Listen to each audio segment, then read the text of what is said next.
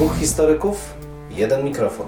Jeden mikrofon? Dwóch historyków? No nie, ale to znowuż mi wszedłeś w paradę. No tak zazwyczaj się dzieje. Profesor Krzysztof Równiewicz.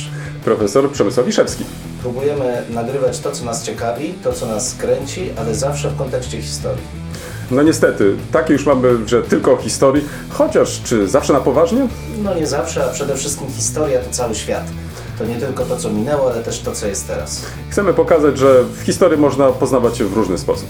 Zdecydowanie w różny sposób i nawet można się nią bawić. Państwo wszyscy widzą, że się uśmiechamy, więc my się też bawimy nieźle. Bardzo dobrze. Dwóch Liczymy historyków, jeden mikrofon. Jeden mikrofon? Dwóch historyków. Kolego, obudź się. E, Dobrze, już e, podnoszę oczy i możemy działać. Tak, to w, właściwie to muszę wszystkich e, Państwa przeprosić za moją nieobecność. Mm, Dostaliśmy sporo zapytań, co się stało, dlaczego odcinek kolejny nie został wyemitowany. No, powód jest prozaiczny. Jeden z nas był cały czas e, w podróżach i, i, i jakoś tak e, nie było okazji, żeby spokojnie usiąść i nagrać. Wytłumaczyłem się, czy jeszcze nie? Tak, wytłumaczyłeś Tak? się. Tak. Jeden z nas pojechał zasięgnąć języka. O, i tak właśnie. O, I wrócił, ale wrócił cały z językiem. Na brodzie. Na brodzie. Okej. Nie, nie, to z wywieszonym językiem, wiesz. No, czasami też miałem takie wrażenie, że to, te, te, ten mój wyjazd polega na, na, na bieganiu od jednego miejsca do drugiego, ale być może będzie jeszcze okazja, żeby o tym porozmawiać w trakcie naszej rozmowy. Ale co kolega w takim razie robi przez ten tydzień? Jakoś tak em, odczuł, że w ogóle się nie spotkaliśmy, że Ale nie rozmawialiśmy, że... serce że, me rozrywała no, tęsknica po no, no, prostu. no właśnie. Rzewnie siąpałem w, No. co wieczór w poduszkę. No po prostu No, no, no właśnie na to czekałem, na to czekałem. Także zwróćcie Państwo uwagę, to, to nie jest też tak, że, że, że tylko mnie brakowało Nie. tej Tak. rozmowy, ale Tak. widzę, że i kolega Ale tutaj był nie. strasznie niezadowolony. no. absolutnie, po prostu nie, było strasznie.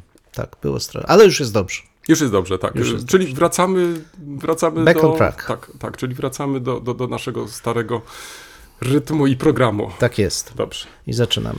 Czyli e, nasz punkt w programie to są nowinki, starowinki kolego. Dobrze, to ja mogę. No, Jak proszę zwykle, bardzo, krótko, a, do rzeczy. Tak, tak. Proszę Państwa, 15 Pół wiek. godziny minie. No, tak kolega mówi, bo wie, że u niego godzina, ale trudno. No dobrze. No dobrze, XV wiek, proszę Państwa, Wrocław, miasta komunikują się ze sobą, Wrocław jak najbardziej jest metropolią, wtedy ma ważne, ważne, ważną rolę polityczną odgrywa, no i wysyła różnych posłańców, e, heraldów do książąt, do, e, też do cesarza, do królów, Mm, króli, królów, króli. W każdym razie wysyła. No i e, pytanie e, dla ciebie, to jest, kolega powiedział, że mnie będzie przesłuchiwał, to najpierw ja będę szybszy. Co dostają jako wynagrodzenie wysłannicy miasta w XV wieku? Co mogą dostać? No. Um, um, uśmiech żony burmistrza. No to do za daleko posunięte. Ja się obawiam, że to by się mogło źle skończyć. Ale proszę Państwa, oczywiście dostają tak zwane per diem, wynagrodzenie e, za ilość dni, które spędzili dietę, w podróży. dietę, dostają, zwykłą tak. dietę. Ale poza tym dostają coś jeszcze. No przede wszystkim dostają e, pieniądze albo na zakup sukna w barwach miasta, bo herald, żeby reprezentować miasto, musi być w barwach miasta ubrany. To jest też ciekawe, że jeden z książąt Oleśnicki, Konrad X, jak dobrze pamiętam, żalił się, że właśnie miasto przysłało do niego jakiegoś takiego Heralda, ale on właściwie nie wie, czy może mu ufać, bo on w ogóle nie był ubrany w kolory miasta. No, po prostu przyszedł w jakichś tam ubraniach bez sensu, no i nie wiadomo, co on chce tutaj. Natomiast normalnie trzeba było się ubrać w kolory, e, w kolory miasta, do tego dostawało się pieniądze, ale jak miasto uważało, że nie jest aż tak bogate, a zazwyczaj tak uważało, to nie dawało na nowe ubranie, tylko dawało na cerowanie starego. Więc dostawało się po poprzednim wysłańcu, trzeba je było sobie tylko odpowiednio przesyć. No i można powiedzieć, nic wielkiego, przygotowywanie wysłanników po to, żeby reprezentowali miasta. Ale dwa elementy są ciekawe i dlatego o tym wspominam. Otóż e, wysłannicy, którzy wracali z miast odległych, śląskich do Wrocławia, dostawali za to szklankę wina. Jak e, stawiali się przed Radą Miasta, żeby Czy było przeprowadzić podane skąd to wino było? No właśnie nie. Było określenie ogólne, że wino, w jednym przypadku było wino flamandzkie i to Flemish, Flemish wine rzeczywiście było, ale tak generalnie to nie. A jakie to jest wino flamandzkie? A ja wiem, a nie, nie, nie pytaj. okazję Nie, nigdy. spróbować? No ale tak było. Boreńskie oczywiście tam gdzieś też Tak, się pojawia, ale nigdy nie było to tak Ale precyzyjnie było to określone. białe, czerwone? O, ty byś chciał, żebym ja zaglądał przez ramię mu. No to, to źródła tego nie podają, mój drogi, niestety. W każdym razie, proszę Państwa, oprócz tego e, wszystkiego, co jest samo przez się ciekawe, że kiedy taki zmęczony posłaniec przybywał, wyspowiadał się przed radą, to już dostawał tą szklankę wina. Musiało być dobre, skoro było to wynagrodzenie. E, To poza tym niektórzy, co bardziej przewidujący e, heraldzi, żądali od Rady Miasta, żeby zagwarantowała im ubezpieczenie. W momencie, kiedy wybierali się do husyckich Czech, no, przewidywali, że mogą nie wrócić tak łatwo, że mogą zostać schwytani, posądzeni o e, szpiegostwo, no i w związku z tym będzie się żądało jakiegoś okupu, żeby mogli wyjść. Chcieli, żeby ten okup wypłaciło miasto. No i miasto niestety nie chciało. Niestety wrocławianie byli dość skąpi, trzeba to szczerze powiedzieć, i e, co prawda wysyłali chętnie. Oszczędny nie chciałeś No, powiedzieć. jak a zwał, tak skąd. zwał. Tak. Jak zwał, tak zwał, oszczędni, Oszczędni. ale nie gwarantowali swoim wysłannikom e, takiego ubezpieczenia. Pomimo to od razu trzeba też stwierdzić, że tych wysłanników całkiem sporo wysyłali, więc najwyraźniej wino było dobre i nawet za samo wino ci wysłannicy chcieli się przemieszczać w imieniu Hmm. miasta. I tyle. Nie było pół godziny. Nie, to prawda. W- Pół godziny nie było. Spoglądam na, na, na czas nagrania. Nie, nie, nie, nie. To kolega się faktycznie bardzo sprawnie uporał z, mm, ze swoim tematem. Mój chyba też nie będzie taki strasznie długi. Otóż mm, wśród licznych jakichś takich ym, ciekawostek, z którymi byłem konfrontowany w ostatnich dniach, wybrałem jedną. I zacznę od pytania. A co? No skoro kolega już zapowiedział, że będą pytania, to nie mogę go Dziś rozczarować. pytanie, Także, odpowiedź. także i Państwa nie mogę rozczarować. Em, czy spotkałeś się z modelami e, z korka? Ale chodzi ci o takiego robaczka z dwoma szczypcami z tyłu, z korek, tak? Nie, nie, nie. Model z korka? Nie, nie, nie, nie z korek, tylko słuchaj uważnie. Korka, korek, korek. No, z Jako drzewa materiał, korkowego. jako tak. materiał. No, no nie. No to zwróć uwagę, że mm, wielokrotnie chyba w naszych programach wspominaliśmy o tym, że mm, w chwili, kiedy podróżowano na przykład, y, te słynne podróże na przykład do Włoch, no to często było też tak, że z tych podróży powstawały różne materiały. Pamiętniki, Pamiętniki, wspomnienia. wspomnienia, a w XIX wieku zaczęto wydawać pierwsze mm, przewodniki, mniej lub bardziej dokładne. Na przykład e, spotkałem się teraz w jednym z antykwariatów z przewodnikiem No für Deutsche. to był przewodnik e, faktycznie wydany w 901 roku. Gdzie nie biją Niemców? No, nie tak, tylko faktycznie dla mm, niemieckich e, turystów, którzy chcieli obejrzeć e, sobie Rzym. No i autor tutaj zwracał uwagę na te miejsca, które z punktu widzenia niemieckiego turysty mogą być e, ciekawe, interesujące. I faktycznie przewodnik taki powstał dla Niemców. Dodam tylko, że jest także i przewodnik dla Polaków, mniej więcej z tego samego okresu. Także widać z tego, że to chyba była jakaś taka tendencja też, to znaczy, żeby mm, poza może zwróceniu uwagi na tą część taką uniwersalną, e, podkreślać też kwestie narodowe i coś, co może zainteresować mm, właśnie mieszkańca takiego czy innego państwa, a w naszym przypadku przecież e, bez państwa, to przynajmniej jeśli chodzi o narodowość. Mm, Ale wracam do tego e, korka i do modeli korkowych. Mianowicie mm, w Aschaffenburgu, w Aschaffenburgu, jeszcze raz, e, w, w zamku, możesz obejrzeć przepiękną wystawę mm, prac z korka, ale nie z XX wieku, tylko z XVIII wieku. I cały czas byłem przekonany, i dlatego taki może przydługi wstęp, że to mm, relacje, wspomnienia z podróży były pierwsze, że przewodniki były pierwsze. Nie, nie, nie, nie.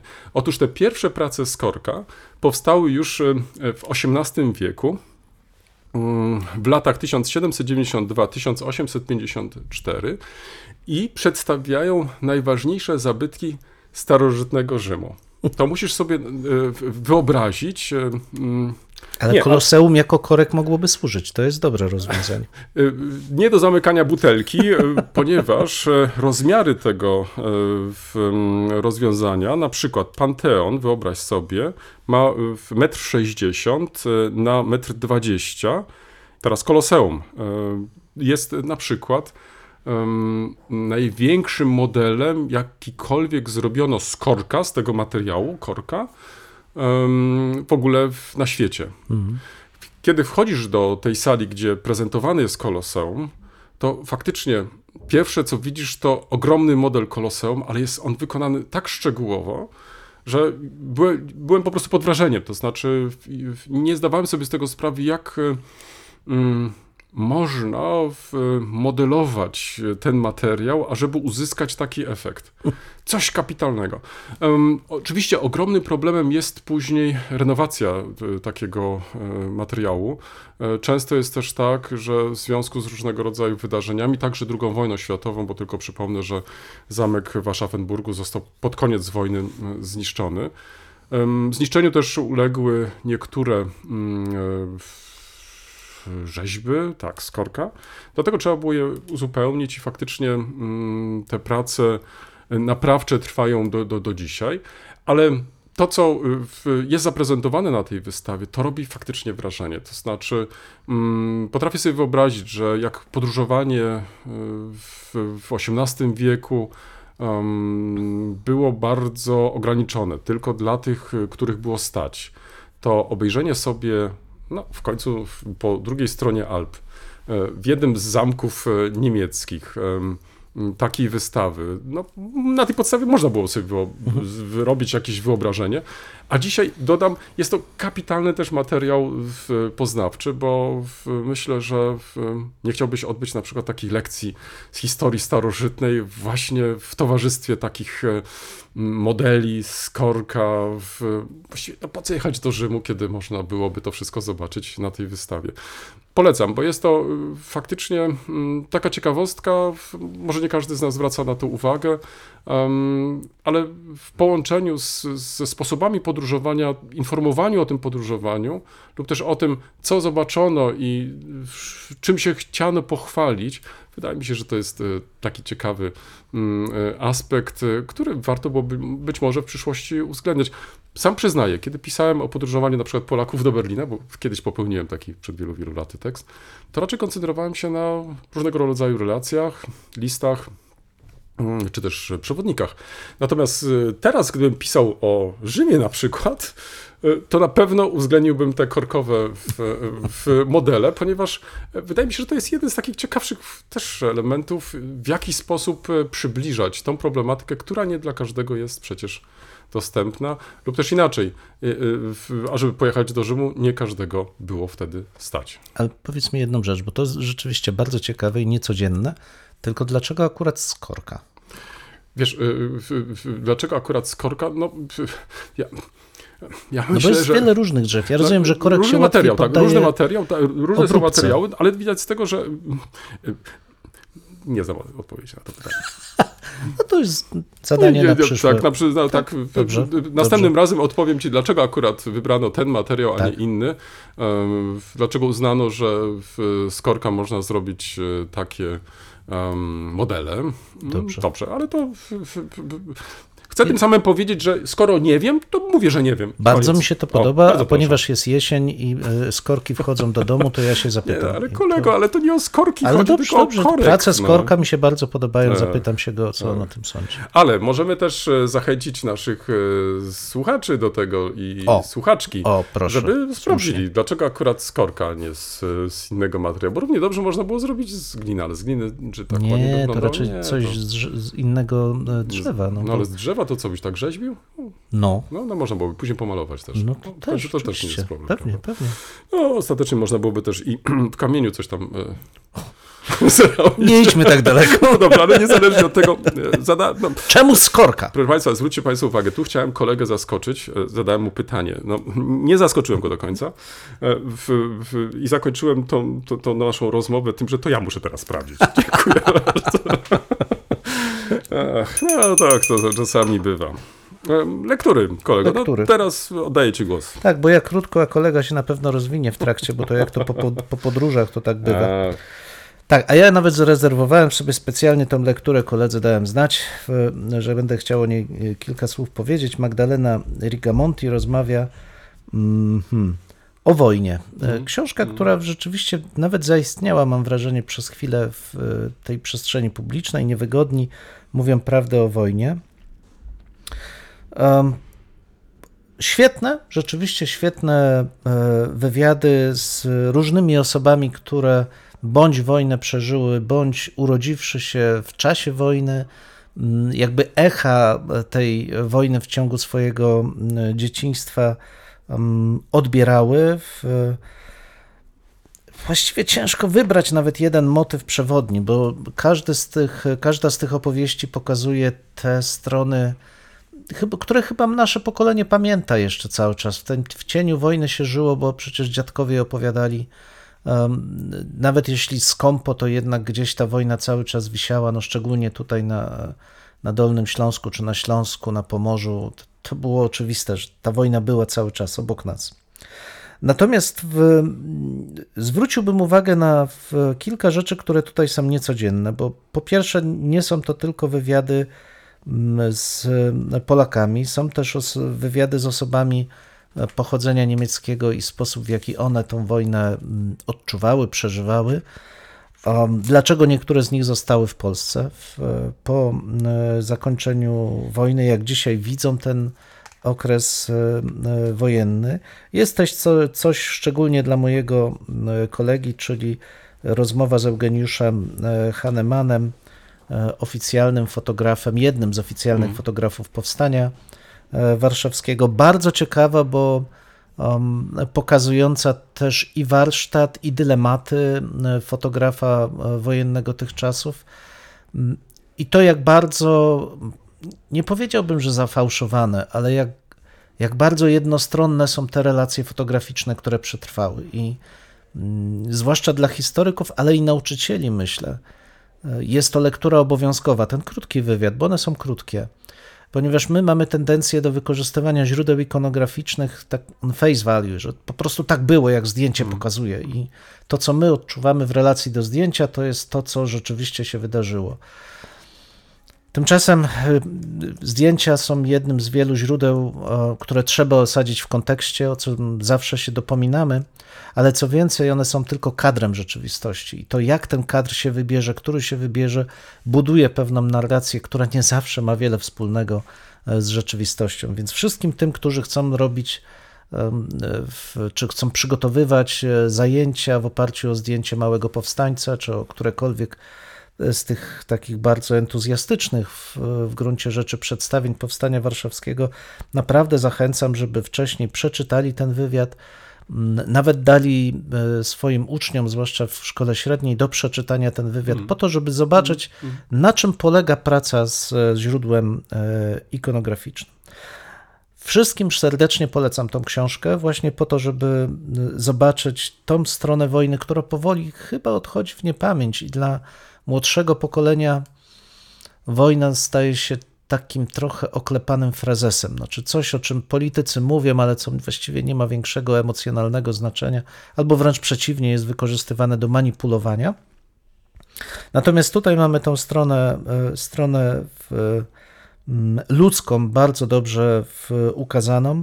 E, Co więcej, to są krótkie mm, wywiady. Moim zdaniem to są fragmenty wywiadów raczej. To nigdzie nie jest powiedziane tutaj, ale patrząc po treści i długości i, i słowach, które padają w trakcie tych wywiadów, to są wybrane fragmenty z dłuższych spotkań i wypowiedzi. Z jednej strony lepiej dla czytelnika, bo czytelnik na jeden wywiad może poświęcić 10 minut, nie więcej, żeby go sobie przeczytać. One są naprawdę bardzo wciągające. A z drugiej strony y, są to też wypowiedzi, co do których ja mam pewien niedosyt jako historyk. To znaczy, tu, tu nie ma w ogóle opracowania. Znaczy, to, to jest po prostu relacja um, świadków wydarzeń. Dla historyka to trochę mało jednak, bo nie zwłaszcza jeden z tych wywiadów jest taki, no naprawdę um, hmm, E, No, no dziwny, znaczy opowieść jednej z wywiadowanych osób, która mm, sugeruje, że w zasadzie od momentu pobytu na Sybirze, chyba nawet wcześniej, trudniła się zabijaniem e, Sowietów.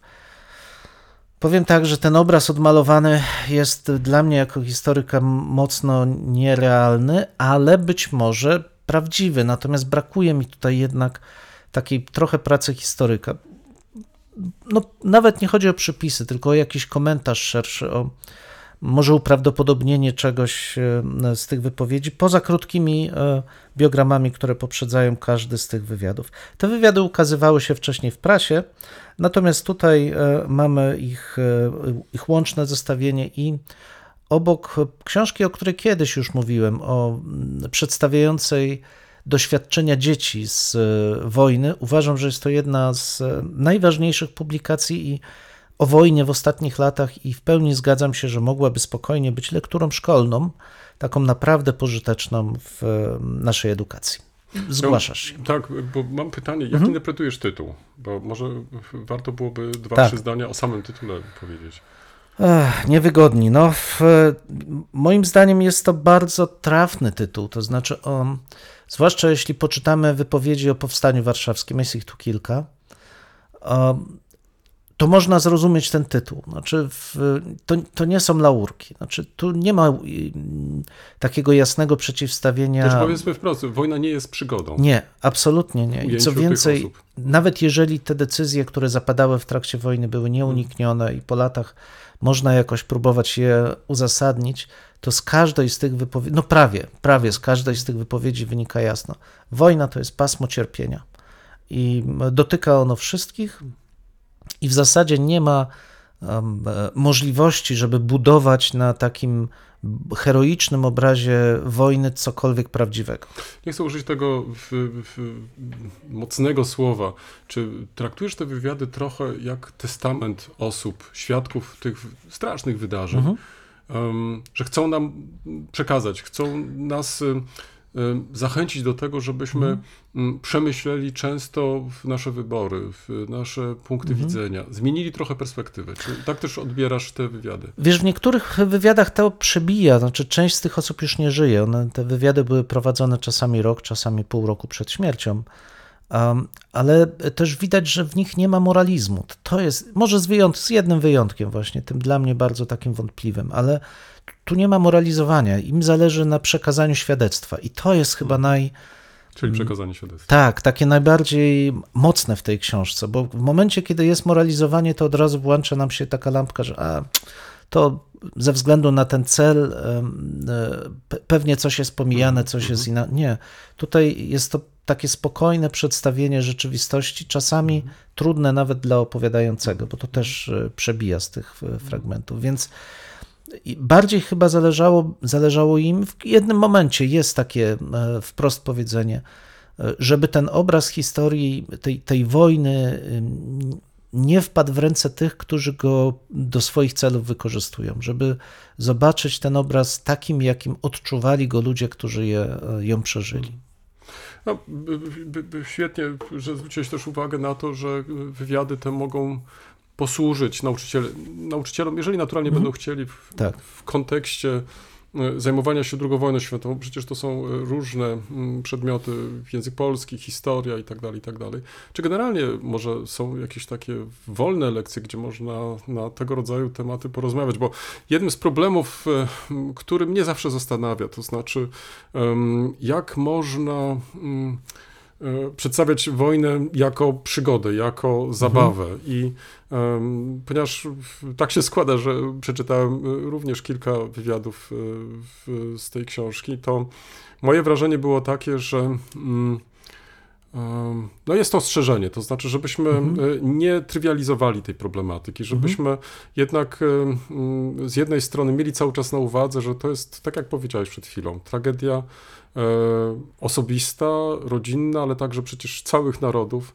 E, Już nie mówię o stratach materialnych e, i z tego też powodu wydaje mi się, że mm, osoby te, które e, dzielą się swoimi doświadczeniami, właśnie pod takim kątem zostały dobrane, to znaczy, żeby dać trochę inne świadectwo. To znaczy, Mhm. żeby nas w jakiś sposób trochę potrząsnąć, czy aby na pewno, kiedy mówimy o wojnie, to mamy to samo na myśli, może tak.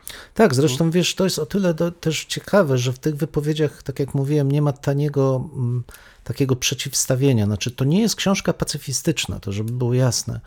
Tam bardzo często przewija się to, że, w, że trzeba było, że trzeba było walczyć, trzeba było się bronić, trzeba było występować w, w Bo to w obronie. końcu jest tragedia całego pokolenia. Tak, i, i bardzo wyraźnie jest to podkreślone, że to były rzeczy oczywiste, w których się było wychowywanym patriotyzm, sposób, w jaki się go okazywało, ale to nie przesłania tego, że to była tragedia. Jest takie świetne, świetna wypowiedź jednej z osób, jednej z pań, która była więziona chyba w Rogoźnicy, jak dobrze pamiętam, w Crossrosen i wspomina wycieczkę em, niemieckich nastolatków, z którym, które oprowadzała i powiedziała, e, pokazując im bloki, w których przy- byli chorzy, em, że miała dużo szczęścia, bo była na luksusowej pryczy e, na samej górze. I jedna z tych e, uczennic była zgorszona, że ona użyła tego słowa luksusowy, luksusowy albo komfortowy, już nie pamiętam. I wtedy dopiero ona wytłumaczyła, że chodzi o to, że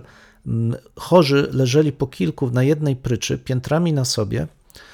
E, Nikt e, nie podawał im ani wody, ani oczywiście żadnych lekarstw, a ona leżąc na samej górze była najbliżej zamarzającego okna i mogła zdrapywać szron, zwilżając sobie wargi. Poza tym, leżąc na samej górze, chorzy na tyfus nie chodzili do toalety, oni po prostu oddawali mocz i kał pod siebie, który spływał na dół na tych, którzy znajdowali się poniżej. Więc to określenie komfortowe, luksusowe ma zupełnie inny wymiar. Dopiero kiedy się to przeczyta, wydaje mi się, że nastolatkowie mogą zdać sobie sprawę, co to tak naprawdę znaczyło, bo dla nich nawet te straszne widoki, jakim jest, e, jakimi są obozy e, zagłady, mam wrażenie, już niewiele, e, już niewiele mówią. Ta ikonografia zagłady powoli się wyczerpuje. I dopiero w zestawieniu właśnie z taką wypowiedzią świadka, który przybliża, co to tak naprawdę znaczyło żyć w tych warunkach, zyskuje to właściwy wymiar. Przypomnij jeszcze raz tytuł może, bo to... Niewygodni e, Rigamonti w opowieści um, osób, które mm, przeżyły wojnę. Oczywiście pełne, e, pełne dane e, w komentarzu do naszego odcinka. odcinka. Moje lektury tym razem poszły w innym kierunku. Postaram się trochę też i wytłumaczyć. Mianowicie najpierw e, zacznę od wielkich podziękowań panu Andrzejowi Rutynie, mm, prezesowi mm, Okręgu Dolnośląskiego Związku Polskich Artystów Fotografików. Sprawił mi ogromną e, radość, e, prezentując mi słownik, o którym czytałem, ale nigdzie nie mogłem tego słownika kupić. Jak się okazało, em, ukazał się on tylko jako mm, słownik wewnętrzny dla członków e, tego właśnie mm, przed chwilą wymienionego przeze mnie związku. Mianowicie chodzi o fotografowie 1946-2006, słownik biograficzny fotografów polskich. Nie wiem, czy O. spotkałeś się Nie, nie, nie, nie. z takim mm, e, słownikiem. Jest to kapitalne kompendium, to znaczy e, wszyscy ci, którzy zajmują się mm, historią polskiej fotografii, e, interesują się biografami poszczególnych fotografów. Ostatnio żegnaliśmy Nestora polskiej fotografii, Stefana Arczyńskiego we Wrocławiu, więc to była jakaś taka dla mnie kolejna okazja, żeby mm, e, przypomnieć sobie biografię tego znanego fotografa. E, przeciekawa e, biografia. Można byłoby wręcz powiedzieć, że mm, jego biografią można byłoby obdarzyć kilka osób, bo i zaczynał jeszcze w, fotografować w Niemczech hitlerowskich jako przedstawiciel e, w, mm, w Polonii, w, w Niemczech, później jako żołnierz Wehrmachtu, a następnie po II wojnie światowej na Dolnym Śląsku stał się z biegiem czasu jednym z najbardziej znanych e, polskich fotografów.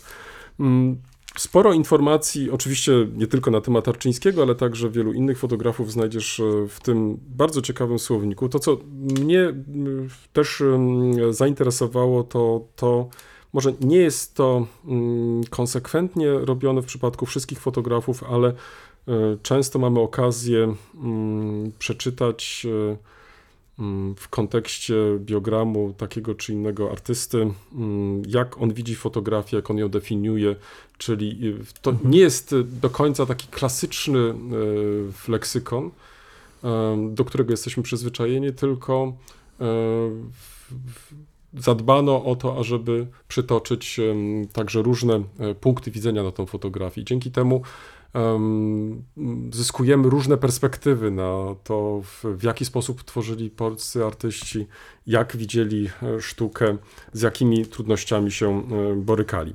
Przypomnę, chodzi o e, fotografowie m, 1946-2006, słownik biograficzny fotografów polskich. Tutaj w podtytule jest jeszcze mowa członków wspomnianego związku. Redaktorem tego tomu jest mm, Paweł Pierściński. E, Wstęp natomiast napisał mm, Adam Sobota. Gorąco polecam, choć zdaję sobie z tego sprawę, że dotrzeć do tej książki nie jest e, łatwo, ale wszyscy ci z Państwa, którzy interesują się historią fotografii, biografiami pojedynczych fotografów, z pewnością do tej książki zajrzą. Na dwie inne publikacje chciałbym zwrócić uwagę. E, One dotarły do mnie, ale jeszcze przyznaję, nie miałem okazji e, w, zająć się nimi bliżej. Zrobię to w następnych dniach. Ukazał się nowy mm, numer przeglądu politycznego, który poświęcony jest e, problematyce polsko-ukraińskiej. Ten temat nie schodzi oczywiście Albo inaczej powiem, e, nadal nas e, interesuje i myślę, że mm, nigdy mało tej problematyki. Do tej problematyki za chwilę wrócę. I nie wiem, czy sobie przypominasz którąś e, z naszych audycji. Mówiliśmy o projektach, które powstają w Niemczech, a dotyczących II wojny światowej. Bundestag e, kilka dobrych miesięcy temu postanowił, że będą realizowane dwa projekty tego typu. To znaczy ma powstać Muzeum e, Okupacji Niemieckiej w Europie. No i ma też powstać coś, co umownie nazywamy pomnikiem polskim, czyli miejsce upamiętnienia w, w zbrodni w niemieckiej w, w Polsce. Um, oczywiście to, to, to nie ma być tylko w tylko miejscu upamiętnienia, ale także w, w planach są, y, czy jest stworzenie centrum dokumentacji, także miejsca y, dyskusji i dalej, i tak dalej. Mm, Na temat tego pierwszego y, projektu wywiązała się w Niemczech bardzo ciekawa dyskusja i tutaj takim podsumowaniem tej, e, tego etapu dyskusji jest właśnie mm, zeszyt, który mam e, przed sobą pod tytułem Historische Urteilskraft mm, i to jest magazyn e, niemieckiego mm, Muzeum Historycznego, czyli, czyli taka historyczna e, siła dowodzenia. No właśnie, Można byłoby to wyrok- właśnie coś w tym stylu, prawda? coś tak wyrokowania, tak? I teraz e, w, jako temat em, Europa und Deutschland, e, tutaj padają daty 1939-45, Gewalt im Muzeum, czyli jest tutaj w sposób bardzo szczególny jeszcze podkreślenie jednego z tematów, którym się e, zainteresowano, czyli Europa i Niemcy, te daty, o których wcześniej wspomniałem, 39-45 i tutaj mm, Przemoc? w Przemoc, tak, przemoc w muzeum, tak, o, oczywiście. I em, to, w jaki sposób przemoc jest w muzeum, nie tylko tym historycznym niemieckim w Berlinie, ale także i w innych muzeach prezentowana. Czeka mnie bardzo ciekawa lektura. Temat e, jest bardzo aktualny. Myślę, że część z Państwa może e, ten tom zainteresować. Przedstawię go bliżej w następnych naszych e, spotkaniach.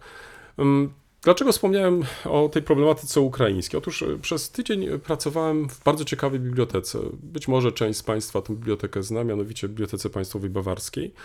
Tam e, znajduje się sala, którą umownie nazwano Sala Europy w, w Wschodniej.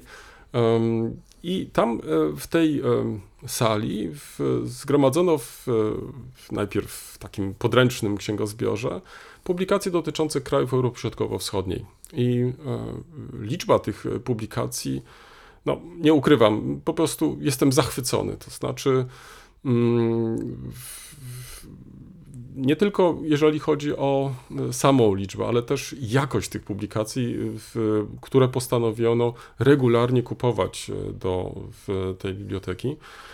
I co mi się strasznie spodobało, to to, że bibliotekarze zaproponowali bardzo fajne rozwiązanie, mianowicie mm, wszystkie publikacje, które e, zostały mm, wprowadzone, e, nowe publikacje z krajów Europy Środkowo-Wschodniej. E, To trzeba sobie uzmysłowić. Z krajów Europy Środkowo-Wschodniej, czyli nie tylko polskie, ukraińskie, ale także białoruskie, także rosyjskie i tak dalej.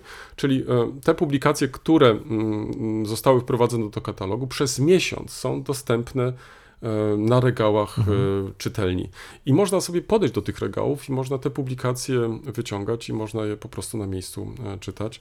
Jest to kapitalna sprawa, zwłaszcza dla tych osób, które mm, szukają tych elementów porównawczych, to znaczy, w, które chcą em, zestawić sobie różne informacje. Tak się złożyło, że jednym z tematów, który mnie interesował, to była kwestia tego, w jaki sposób ukazuje się em, straty generalnie okresu II wojny światowej, zarówno materialne, jak i ludzkie. I tu sięgnąłem po publikacje, w, nazwijmy to tak, mm, Wcześniej bym użył rosyjskojęzyczne, ale do nich nie mogę ograniczyć, bo także były i po ukraińsku, i po białorusku. E, I to dla mnie była bardzo taka orzeźwiająca lektura, ponieważ okazało się, że w większości tych publikacji mamy do czynienia jednak z takim bardzo typowym i starym wręcz e, sposobem patrzenia, postrzegania, gdzie w centrum jest Związek Radziecki, nie różnicuje się e, narodowości, jeżeli chodzi o rosyjskie publikacje. Dalej na próżno szukać Polski, co też jest ożywcze w kontekście naszych debat, gdzie zarzucamy na przykład Europie Zachodniej, że w sposób niewystarczający em, pisze, dyskutuje na temat y, losów Polski okresu II wojny światowej, to myślę, że warto też spojrzeć na to, co publikuje się po wschodniej stronie naszej granicy, taka, żeby trochę. mnie nie chodzi o to, żeby przeciwstawiać jedne publikacje drugim, tylko pokazać, przed jakimi problemami faktycznie my wszyscy stoimy. To znaczy, czy te e, metody popularyzacji wiedzy, które dotychczas e, stosowano, czy one faktycznie są właściwe i mając na uwadze to, co przed chwilą powiedziałem, że tych zmian nie dostrzegam, to czy aby na pewno nie powinno się zmienić tej e, polityki w przyszłości. Inną sprawą jest to, że Mm, w- Wśród tych publikacji e, znajdziesz sporo publikacji nowych ukraińskich i myślę, że to nie jest dzisiaj miejsce i czas, żeby dyskutować na temat tego, w jaki sposób e, relacje polsko-ukraińskie są pokazywane, ale myślę, że dla specjalistów zajmujących się tą problematyką em, jest to mm, temat, który z pewnością będzie ich interesować także i w e, przyszłości. No i taka inna też uwaga generalna, bo wspomniałem wcześniej o tym, że być może trzeba zmienić politykę popularyzacji czy też e, informowania. Tak, to trzeba zrobić, ponieważ e, w, przeglądając te publikacje, nie mówię, że we wszystkich, ale, ale do tych, do których e, trafiłem, em, które miałem okazję przejrzeć, to polska obecność jest żadna. Nie ma tam polskich autorów w ogóle. To znaczy, masz wrażenie, tak jak. e, I teraz popraw mnie, bo być może, bo to Ciebie też w końcu interesowało, być może jest to związane z tym, że w ostatnich latach z powodu tak zwanej punktozy przestaliśmy zwracać uwagę na e, możliwość drukowania.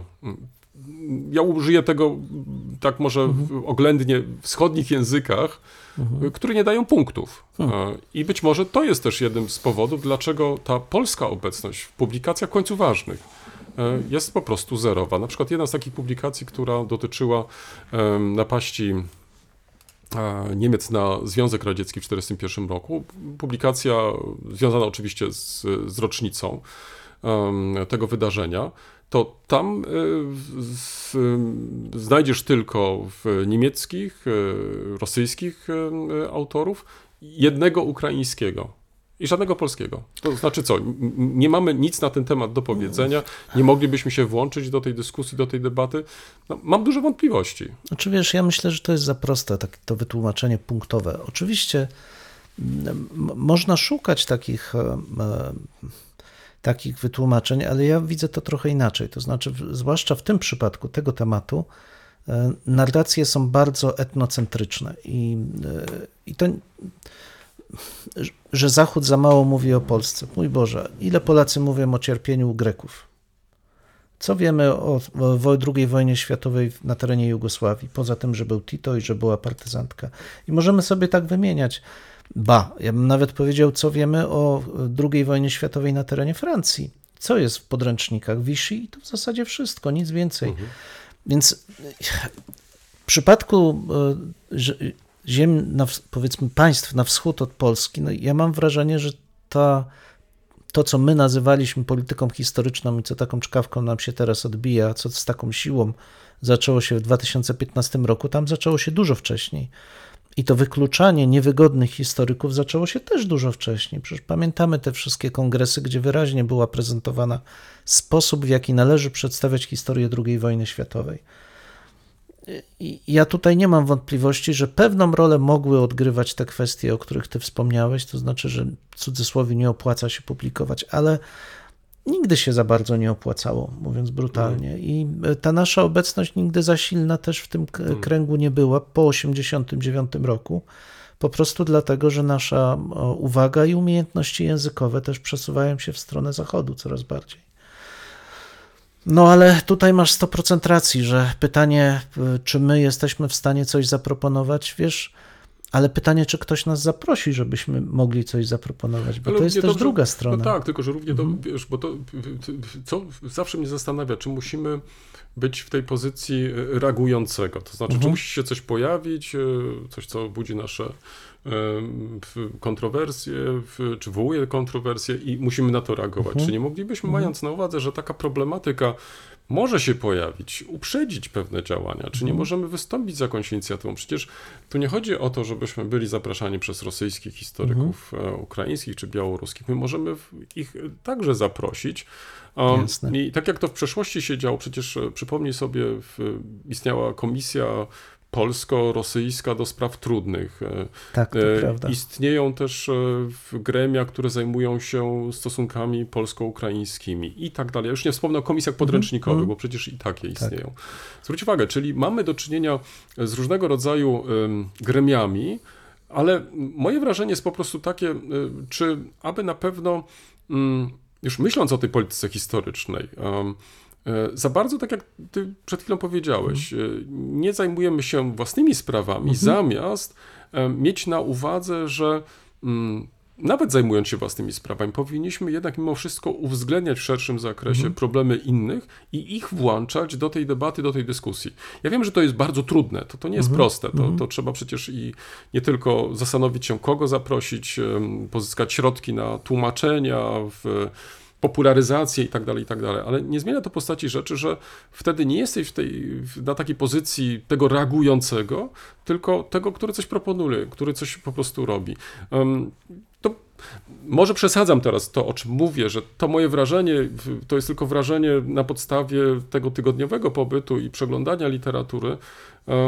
Może to nie jest w żaden sposób reprezentatywne, więc być może ktoś z Państwa powie nie, ma inne doświadczenie i tutaj jak najbardziej to akceptuję. To jest tylko moje takie wrażenie, kiedy y, zacząłem to dokładnie przeglądać. Natomiast to, na co chciałbym jeszcze zwrócić uwagę, to biblioteka ta wydaje bardzo ciekawy biuletyn i ci z Państwa, którzy są zainteresowani nowościami, jakie się ukazują, zwłaszcza za naszą wschodnią granicą, mogą na podstawie tego biuletynu zorientować się, em, jakie publikacje się ukazują, jakie tematy są podejmowane. Także w opisie do naszego e, podcastu e, te linki chętnie dalej przekażę. Być może e, zwrócicie Państwo uwagę e, na tą propozycję Biblioteki Państwowej. Dla mnie przyjąłem sobie jako zadanie, albo postawiłem sobie takie zadanie, że raz w roku pojadę tam do tej biblioteki, będę e, przeglądać e, biuletyny, będę notować sobie takie czy inne publikacje, które później, e, no w końcu tydzień to nie jest dużo, ale to nie jest też mało, żeby w tak krótkim czasie do tych publikacji zajrzeć. Przynajmniej nie znam w Polsce podobnej biblioteki, gdzie taki w obszerny wachlarz publikacji, różnych publikacji z tego regionu, ale zwróć uwagę, to nie tylko z- za wschodniej granicy, ale także literatury mm, zachodniej, to znaczy dotyczącej Europy Środkowo-Wschodniej, także Polski, w tej e, w sali, w tej bibliotece, w tej części biblioteki może znaleźć. Tak sobie pomyślałem jeszcze, bo oczywiście można by powiedzieć, że podobne zbiory, pewnie, może nie tak szczegółowe, ale to warto by porównać. I Sztat Bibliotek w Berlinie ma, no i Herder oczywiście też zbiera odpowiednie publikacje, ale tak pomyślałem sobie jeszcze o tym, o czym mówiłeś, to znaczy o tej nieobecności polskich autorów, że siłę historiografii można poznać po tłumaczeniach, znaczy kogo się tłumaczy w językach narodowych. I, i może warto by na to tak też spojrzeć, czy rzeczywiście nasza historiografia jest tak silna, jak uważamy. Znaczy, bo jedną rzeczą jest sytuacja, w której my płacimy za tłumaczenia i my płacimy za wydanie książek za granicą. A drugą rzeczą jest, kiedy ktoś do nas się zwraca, że chce nasze książki przetłumaczyć i wydać za granicą. I być może mm, mamy za dużo dobrego mniemania o sobie po prostu i warto by i pod tym kątem spojrzeć, kogo chce się czytać i co my możemy zaproponować, żeby nas czytać.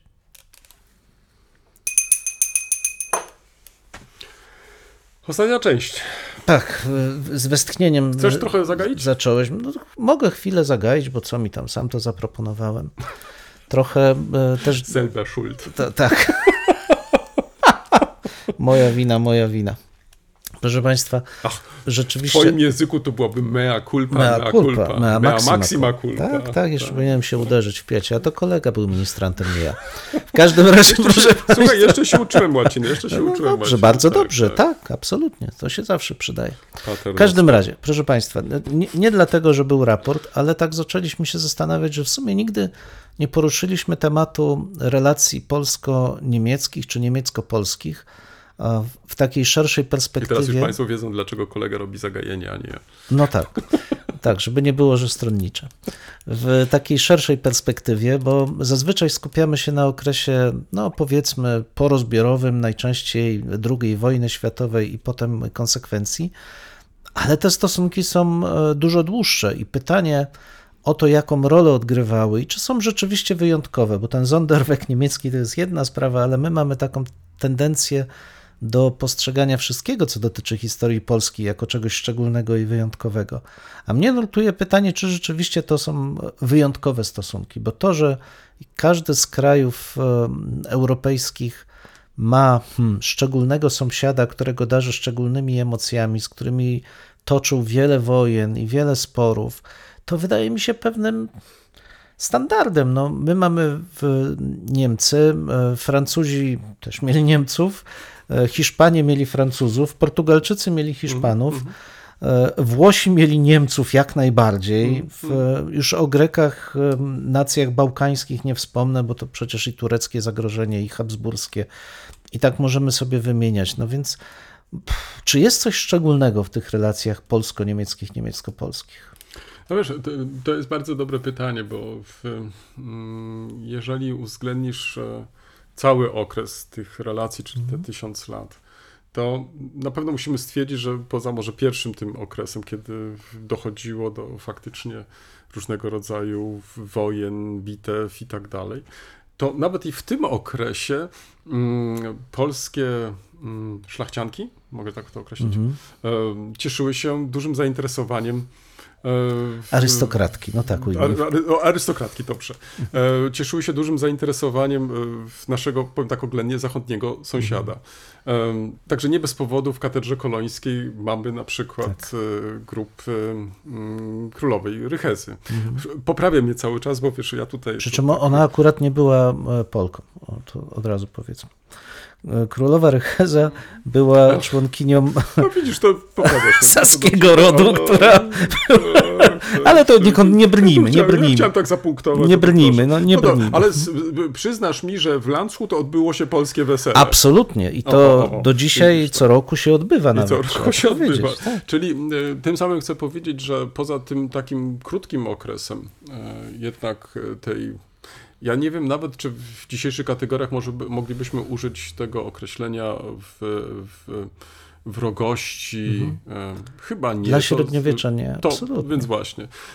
To jednak w relacjach polsko-niemieckich, jeżeli też moglibyśmy tak ogólnie powiedzieć, Mhm. mamy cały okres jednak dużego spokoju, to znaczy wręcz nawet bym powiedział e, współpracy, wymiany i ona idzie w, w obu kierunkach. To nie jest też tak, że, że to tylko Polacy wyjeżdżają w, do w różnych państw niemieckich, ale także i z Niemiec e, przybywają, na przykład poszukując pracy, bo to trzeba sobie też uzmysłowić wielokrotnie, że te relacje polegały też na tym, ażeby znaleźć pracę. Państwa, y, być może mm, mm, irytuje Was trochę, mm, y, albo irytują te głosy, które dochodzą z, tak gdzieś e, w tle, ale to jest związane z tym, że dzisiaj, nie, nawet nie musimy wycinać, dzisiaj rozpoczynamy szkołę letnią i to są pierwsi uczestnicy tej szkoły letniej i no po prostu my nie mamy tutaj takiej wywieszki, że właśnie teraz e, nagrywamy odcinek. Także, Okej, ale- ale, ale- wracam ale do tematu, wracam do No. tematu i em, faktycznie to nasze dzisiejsze e, postrzeganie relacji polsko-niemieckich jest mm, w jakiś sposób e, przez pryzmat, e, tak jak wspomniałeś słusznie, XVIII, XIX czy wręcz XX wieku. I tutaj redukuje się, zwłaszcza ostatnio, te relacje do bardzo jednak, można powiedzieć, chciałbym określić to, to jednym słowem, ale, ale mm, nie no, przychodzi mi trudnego wieku XX, ale, ale tragicznego dla Polski i dla relacji polsko-niemieckich. Tu mam na uwadze przede wszystkim II wojnę światową i wpływ II wojny światowej na y, te relacje.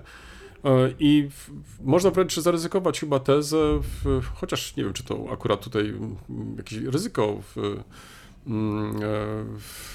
jest tutaj dobrym, czy, czy, czy to słowo jest dobrym, ryzyko w, jest dobrym określeniem, że mm, tak naprawdę my cały czas, e, przynajmniej takie można mieć wrażenie, żyjemy w cieniu II wojny światowej e, i poza ten cień nie- potrafimy wyjść, lub też inaczej, część z nas nie potrafi po prostu wyjść poza ten cień, e, zwracając uwagę, że przecież równolegle odbywały się e, także po II wojnie światowej różne próby, ażeby wyciągnąć e, wnioski, żeby pokazać, że jednak ten okres wrogości, który na przykład, tak jak wspomniałeś, w, przypadkach, w przypadku relacji niemiecko-francuskich e, był bardzo charakterystycznego dla XIX wieku, czy też pierwszej połowy XX, to ten fatalizm wrogości, jak to jeden z polskich autorów określił, że wraz ze zjednoczeniem Niemiec, zakończeniem się e, tak zwanego problemu niemieckiego, czy też to, co przed chwilą mm, też określiłeś jako Sonderweg, czyli tej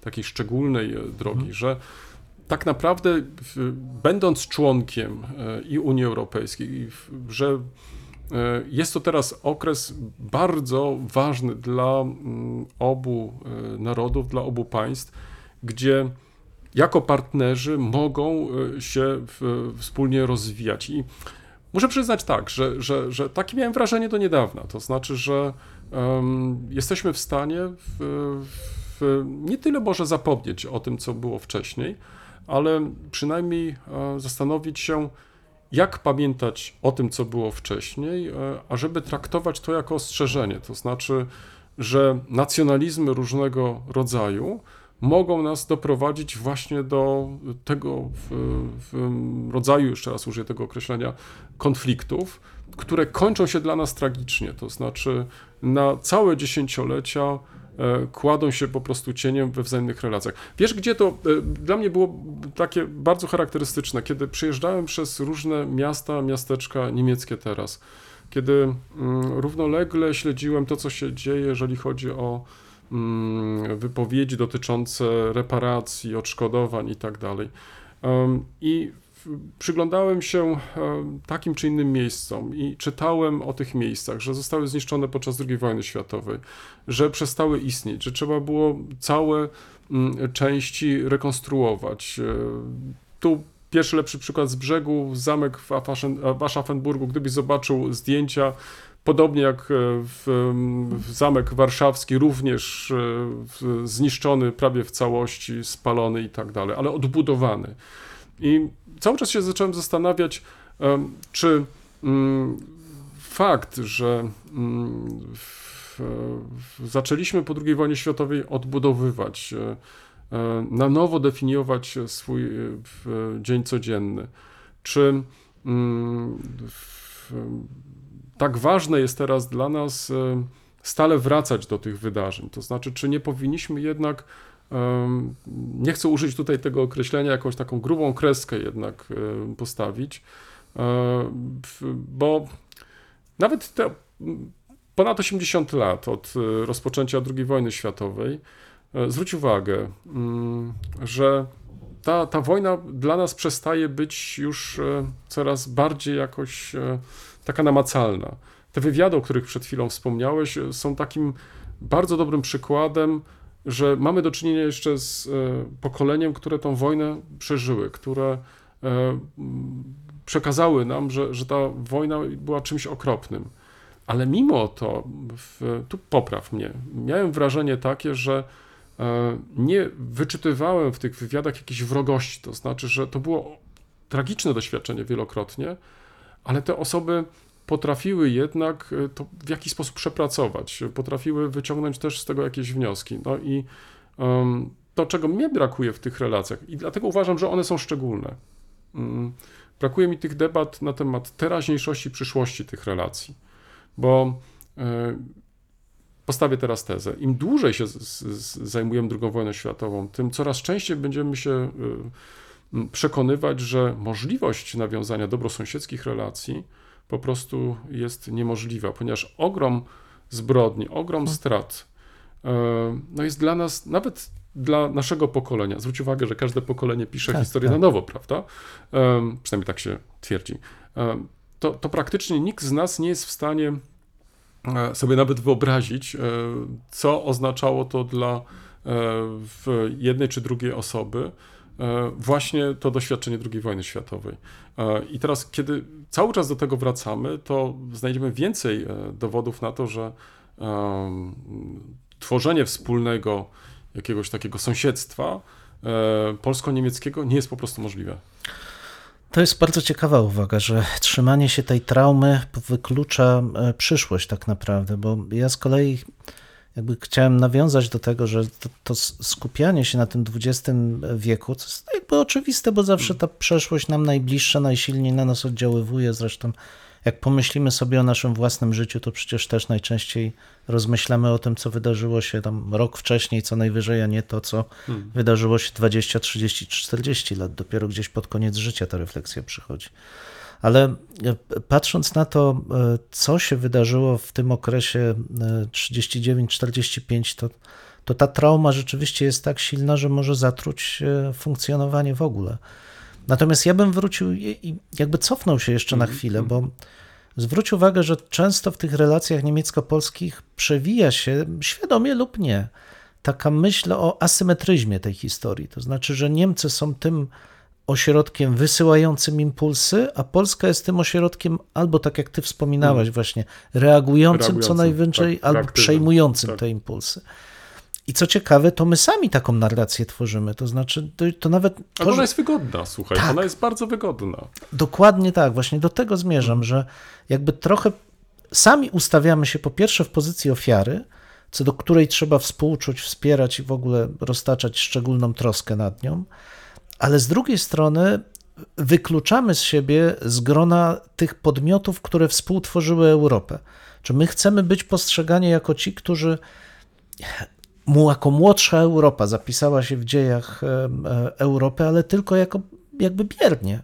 To jest ta dyskusja, o której często wspominam, która, e, którą toczę z moimi kolegami z, z Niemiec, ale też i z Polski, że jednym z ogromnych wpływów Polski, no, na przykładzie Śląska oczywiście można to pokazać, na dzieje średniowiecznych Niemiec jest to, że ona przyjęła masę migrantów z Niemiec.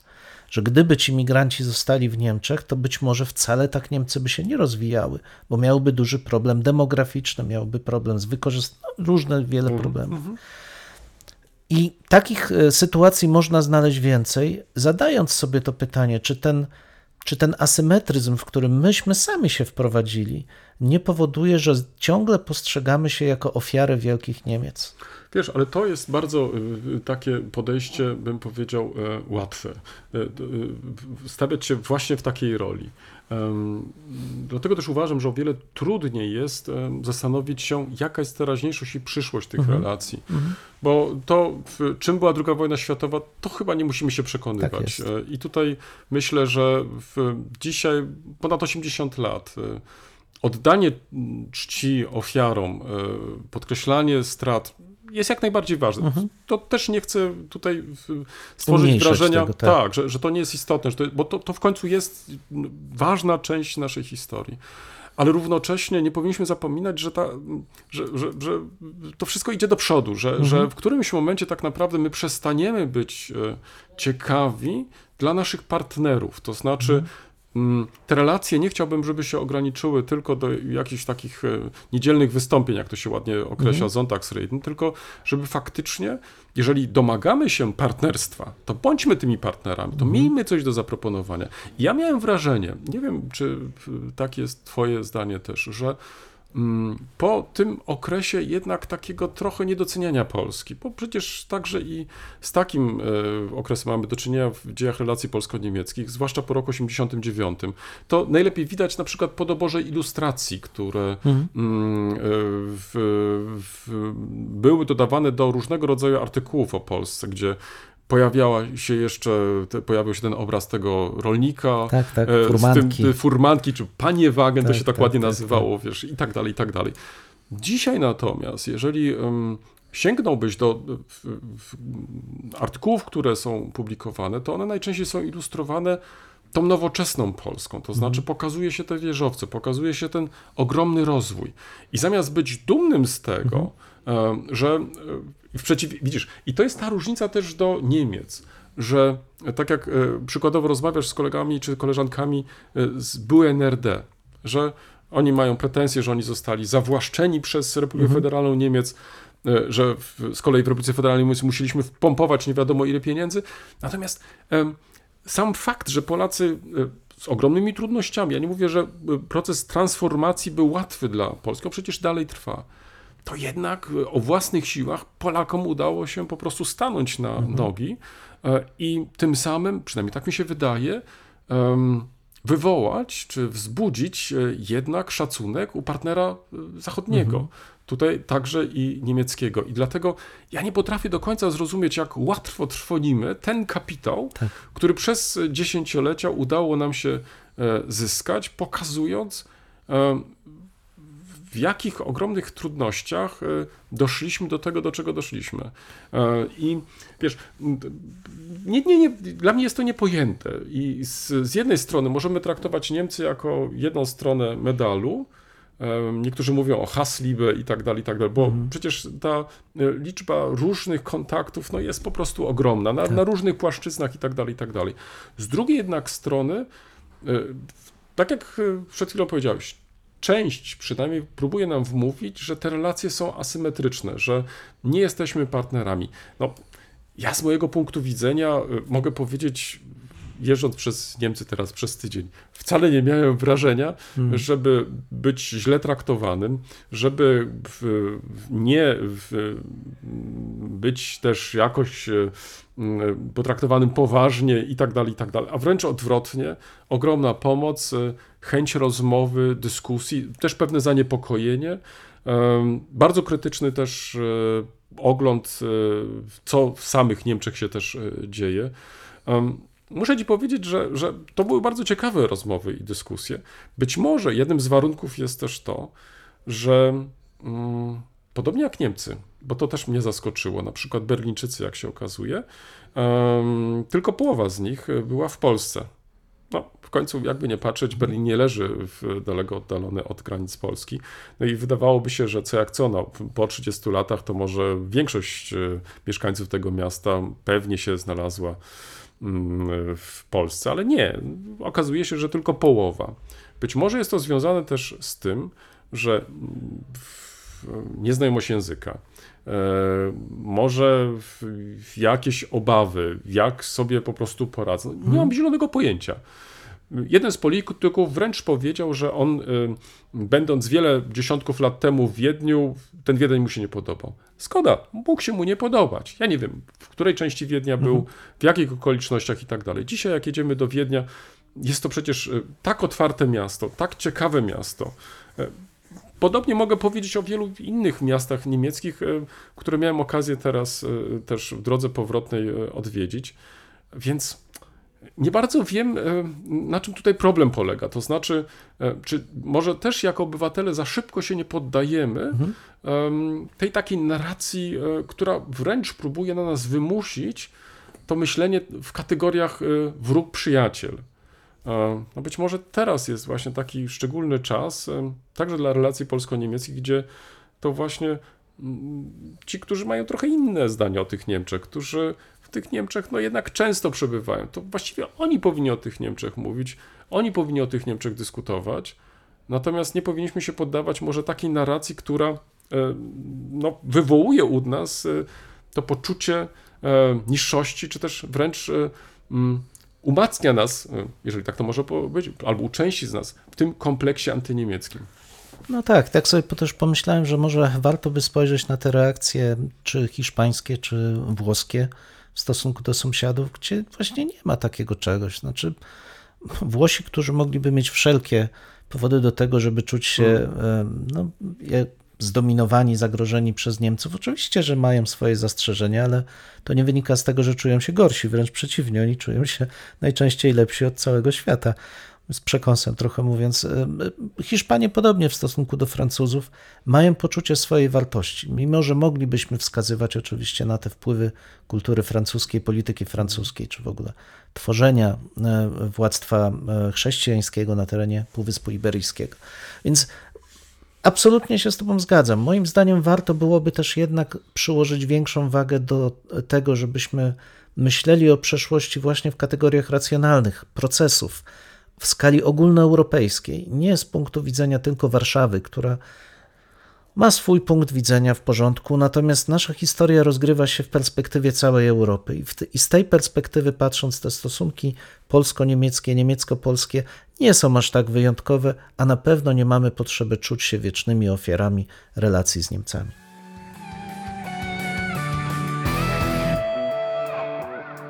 Tym miejscu stawiamy kropkę, lub też jak to woli, kropkę nad i. No, mamy nadzieję, że to nie jest koniec, że to jest początek Waszych dyskusji. Mam nadzieję, że Was zaciekawili. Prosimy o komentowanie naszych zmagań z historią. Poniżej zdjęcia jest wystarczająco dużo miejsca. I pamiętajcie, nie regulujcie odbiorników. No, my naprawdę tak brzmimy. E, tak, chociaż być może czasami e, może trzeba ściszyć. No może czasami ten nasz rechot by się przydało wyciąć nawet. Dwóch historyków, Jeden mikrofon, jeden mikrofon. dwóch historyków. Dziękujemy.